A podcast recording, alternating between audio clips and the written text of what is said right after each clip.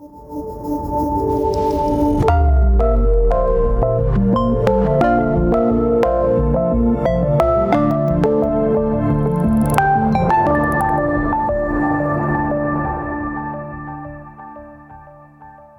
motoristi to asi poznajú, že stačí malá nepozornosť a nejaký škrabanec na inom aute, alebo možno aj vážnejšia nehoda je na svete. A na toto práve slúži povinné zmluvné poistenie, o ktorom sa dnes budeme rozprávať s Luciou Siladiovou a Ivanom Kahancom, analytikmi brokerie. Naše podcasty nájdete aj na Apple Podcast a Spotify. Tak ja, ja by som inak možno začal, alebo teda spomenul jednu vec, ktorej sa budeme ešte venovať, a ktorá je taká možno čerstvá novinka, lebo Súdny dvor Európskej únie práve rozhodol o tom, že pri elektroautách, ak sa vznietia počas možno aj nabíjania a spôsobia nejakú škodu tým pádom, takže teda či je to kryté z povinného zmluvného poistenia alebo nie. No ešte predtým ja si myslím, že by sme možno mohli vysvetliť, že čo to je teda povinné zmluvné poistenie alebo PZP. Tak ako si povedal, ide o povinné zmluvné poistenie, to znamená, že každý majiteľ či už motorového vozidla, prívesu alebo návesu je zo zákona povinný si toto poistenie uzatvoriť.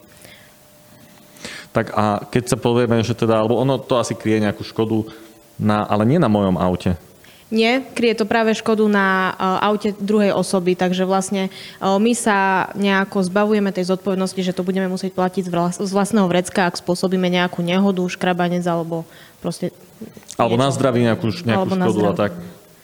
Dobre, a tá, táto škoda môže byť v nejakých výškach, čiže len tak možno v krátkosti, uh, aké je to krytie, ktoré tam musí klient mať, a teda do akej veľkej škody je vlastne krytý?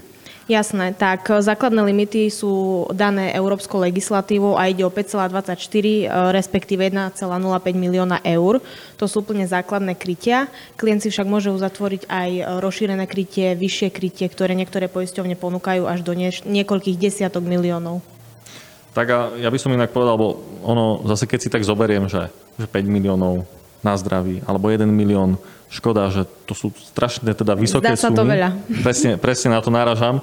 Na druhej strane, ono, ako boli aj prípady, keď sa slovenskí vodiči s tým stretli a bolo to práve v zahraničí, kde teda buď spôsobili škodu na zdraví a jednoducho, a to, to bol konkrétne príklad jedna pani, ktorá bola zrazená, tak jednoducho e, musel jej, musela aj potom poisťovňa vlastne vyplácať dlhodobo škodu, lebo teda ostali nejaké trvalé následky. Alebo potom to bol e, v Rakúsku náraz kamiona do, slovenského kamiona do do vlaku, ktorý bol ale teda historický. Čiže tým pádom tam tá škoda naozaj išla zhruba do nejakých stoviek tisíc eh, eur. Čiže nie ano. je to na škodu. V takom prípade nemusia tie naše veľké milióny, čo sa nám zdajú veľa stačiť a práve na to slúži vlastne to rozšírené krytie, kde to je ešte o niečo viac. Čiže vieme sa, hlavne keď cestujeme do zahraničia, alebo máme povolanie, ktoré si vyžaduje teda o častú cestu do zahraničia, radšej poistiť na tie vyššie rozšírené krytia. Tak, mu tam si to vedia lepšie vysúdiť. Určite áno. A potom už aj od poisťovne. Dobre, pozrime sa ešte eh, na to, lebo teda tu sme hovorili o tom úplnom základe.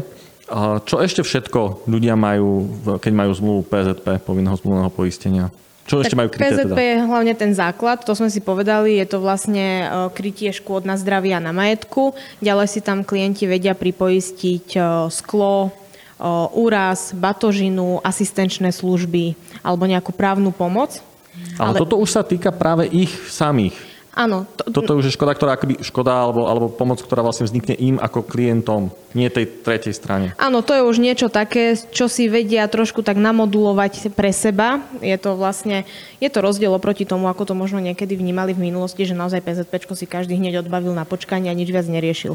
Takže to sú vlastne také pripoistenia, ktoré sú vhodné um, ktoré nám vytvárajú také mini havarijné poistenie a tým pádom si viem ochrániť aj svoj majetok, nielen teda škody na druhom vozidle.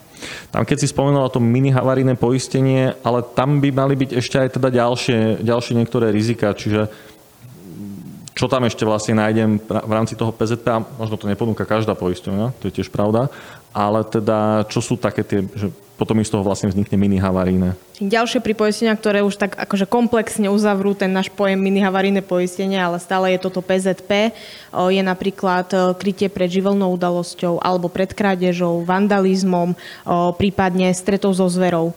Treba si tam ale uvedomiť, že ak pri PZP mám takéto pripoistenia, tie limity nemusia byť dostatočne vysoké. Takže stále to havaríne netreba úplne odpísať, pretože pri havarínom poistení získam plnohodnotné poistenie svojho vozidla.